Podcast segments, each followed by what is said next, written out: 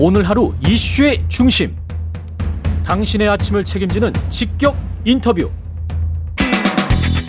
여러분은 지금 KBS 일라디오 최경영의 최강 시사와 함께하고 계십니다.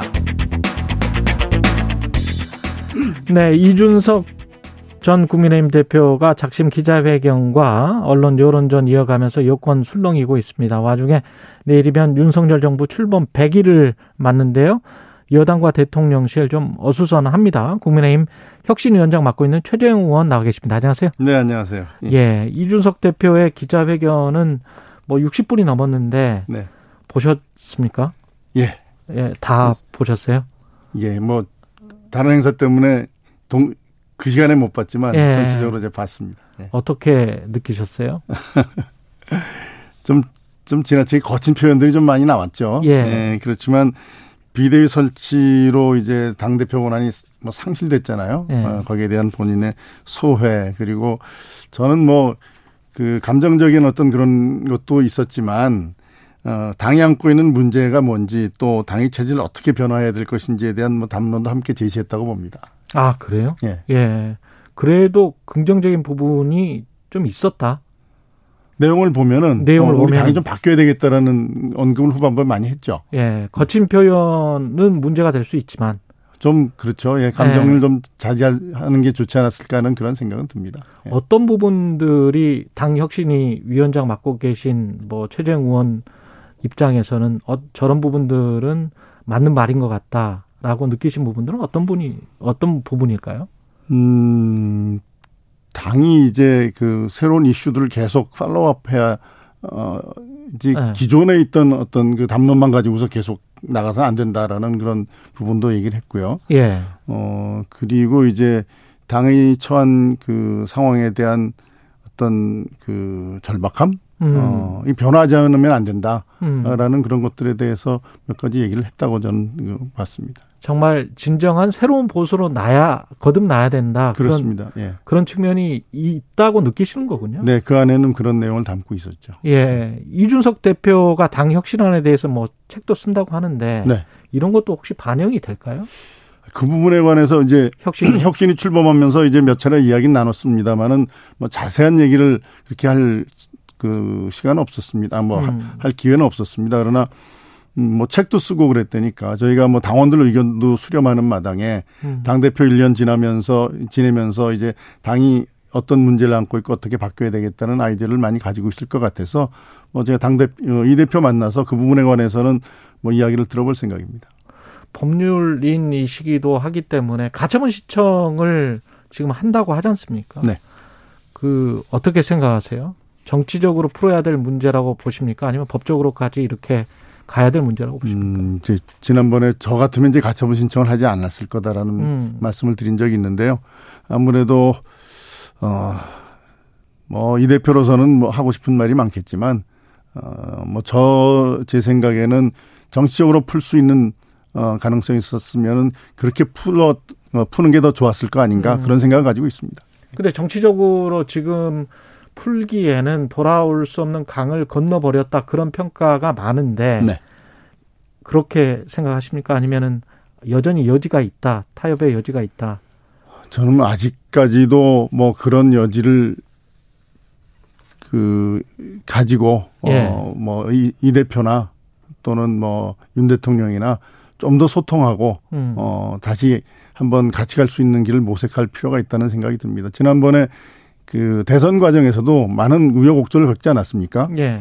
근데 이제 금년 초죠. 그때 이제 뭐, 뭐 대표 탄핵, 이 대표 탄핵한다 그럴 상황에서 이제, 어, 그 당시 윤 후보가 어, 가서 이제 이 대표와 함께 가는 그러한 모양새를 취하면서 결국은 이제 대선 에서 승리하는 어, 그러한 정권 교체를 이뤄내는 그런 결과를 얻었습니다. 그래서 음. 저는 아직도 어, 그 부분에 대해서는 우리가 힘을 모아서 다 함께 해도 참 이 난구가 어, 그 헤쳐나가기 쉽지 않은데 예. 어, 자꾸 이렇게 누구를 배제하는 거는 좀 좋은 방법은 아니다. 어떻게 해서든지 같이 가야 된다. 가능성이 있다. 어, 그 가능성을 어. 이제 포기해서는 안 된다라는 네. 생각을 가지고 있습니다. 근데 이 그 전에 그러면 일어났던 갈등의 본질은 이준석 지금 전 당대표가 생각하는 것처럼 어, 자신을 쫓아내기 위한 어떤 세력, 당내 주류 세력의 어떤 움직임이었다 이렇게 판단을 하시나요? 뭐 그런 면이 있죠. 그러나 이제 저는 이 문제는 윤 대통령께서 음. 큰 틀에서 어좀 한번 푸실 수 있는 그러한 어좀 그 여지는 있지 않나 어, 그렇게 기대하고 있습니다. 아, 큰 틀에서 한번 만나야 된다. 이준석 당대표. 그렇죠. 만나서 한번 허심탄회하게 오해 있으면 풀고 그리고 적어도 크게 봐서 같이 그 가는 지향점은 저는 같다고 봅니다. 음. 어, 어, 윤 정부가 정말 어, 성공적으로 국정 수행하고 어, 총선에서 승리하고 정권 재창출하는 거기에 대해서는 뭐 두 사람 두 분의 그 견해가 다르지 않다고 생각하고 예. 그렇다면은 좀 그 지역적인 문제에서 뭐 가는 노선이 다르다든지 어, 좀 차이가 있다 하더라도 그런 건 충분히 극복할 수 있는 어, 문제가 아닌가. 저는 그렇게 생각합니다. 그렇군요. 주요 주호영 위원장이 곧 뭐 통화하고 만난다 거라고 이야기는 했는데 주호영 위원장이 만나는 것보다는 대통령이 만나는 게 맞다. 두 분 다 만나야 한다. 그렇죠. 뭐이 음. 어, 이 문제의 갈등의 어떤 그 가장 그 뭐 근본은 예. 어, 두 분 사이에 어떤 뭐 좀 소통이 네. 제대로 되지 않고 뭐이 어, 이 대표는 뭐 중간에 뭐 전달하는 사람의 문제도 어 뭐 이야기를 한 것 같습니다만은 그렇죠, 그렇죠. 예. 아, 두 분이 직접 만나서 어 좀 풀고 그러는 과정이 어 있고 그게 또 어, 정부나 또 우리 당을 위해서 저는 필요하다 이렇게 생각합니다. 위원장님이 혹시 중재 역할을 하실 수 있는 그런 음, 계기는 없을까요? 뭐 지금 상황에 뭐 제가 이렇게 나설 여지가 있는 건 아닌 것 같고요. 결국 두 분이 네. 해결해야 될 문제가 아닌가 생각합니다. 그 비대위가 출범을 하게 되면 혁신위의 위상은 어떻게 됩니까? 그 관계 정립이 좀 모호해질 음. 것 같다는 우려도 있습니다만은. 이제 주 위원장이 이제 혁신과 변화에 대해서 강조를 하셨죠. 그래서 네. 어 그러나 저는 그그 주 위원장의 발언 취지가 어, 뭐 어떤 혁신이가 해야 될 일을 비대해서 직접 하겠다 이런 취지가 아니라 음. 어, 혁신하고 적극 소통하고 또 혁신안을 적극적으로 수용하겠다 뭐 이런 뜻으로 이해하고 있습니다. 오히려 비대위 출범으로 혁신의 그 책임이 좀 더 어, 무거워지지 않았나 그렇게 생각하고 있습니다. 그러면 혁신위에 혁신안이 나오고 이런 과정이 좀 진행이 돼서 그 나중에 전당대회를 하는 게 맞습니까? 어떻게 생각하세요? 비대위 기간 중에 충분히 이제 혁신안이 마련된 다음에 그 다음에 전당대회를 하는 게 맞습니까? 아니면은 전당대회는 전당대회로 가고 혁신위는 계속 이렇게 운영이 되는 게 맞나요? 전 전당대회 시점에 관해서는 뭐 혁신위와 관계없이 여러 가지 고려할 점, 고려할 점들이 많이 있을 겁니다. 예. 그래서 전당대회 뭐 제 생각에는 전당대회 시점과는 관계없이 혁신위는 가는데 전당대회가 뒤로 미뤄질 경우에는 어차피 혁신 그 안을 수용해야 될 지도부가 비대위이기 때문에 그렇죠. 어, 비대위와 이제 소통하고 어, 또 비대위와 함께 혁신에 관해서 논의할 필요는 있다고 봅니다. 지금 비대위원 가지고도 인선에서 여러 인물들이 물망에 오르고 있는데 최 위원장님께서는 혹시 직접 혁신위원장으로서 비대위에 참여할 의향은 없으신가요? 음, 뭐 비대위원장이 결정하실 문제인데요. 아직까지 뭐 저에 대해서는 비대위 참여에 관해서 뭐 의향을 물어보시지는 않았습니다. 아, 그렇군요. 1호 혁신안 발표 초읽기에 들어갔다 이런 보도가 나오고 있는데요. 어떤 논의들이 됐고 공천과 관련된 것이겠죠? 지금 뭐 저희들이 논의하고 있는 내용 중에 공천 관련해서는 이제 공간이 권한 중에 예. 후보자 적격 심사 권한을 윤리위에 좀그좀 그, 좀 분산시킬 필요가 있지 않느냐 그리고 적격 심사 기준을 좀 강화해야 될 필요가 있지 않느냐라는 논의도 있고요. 그 다음에 이제 공직 후보자 능력 검정 시험 PPAT라고 하죠. 예. 어 일부 보완해서 이거를 자치단체장이나 국회의원들에도 좀 확대 적용하는 문제. 그 다음에 당내 인재 육성 시스템을 좀 정비해서 예측 가능한 정치적 그 성장의 사다리를 만드는 문제 뭐 이런 것들 음. 논의하고 있고요. 예. 그다음에 당원의 뭐 교육 훈련, 음. 그다음에 아젠다 중심의 당 조직 운영 뭐 이런 것들도 저희들이 함께 논의하고 있습니다. 이르면은 8월 중에 어, 그 중에 일부, 어, 정리되는, 완성되는 혁신안을 발표하려고 지금 추진하고, 추진하고 있습니다. 이준석 당대표가 그 일부 의원들에 관해서 험지에 가서 출마해라. 네. 뭐 이런 이야기, 물론 이제 감정이 좀 실린 이야기일 수 있겠습니다만은 정치적으로 보면 민주당이건 국민의힘이건 아주 쉽게 이제 당선되는 지역이 있고 그럴수록 또 중진들이 잡고 있는 지역이지 않습니까?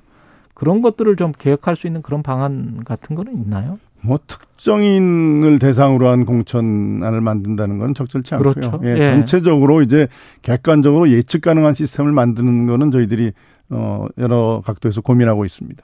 아, 예측 가능한 시스템.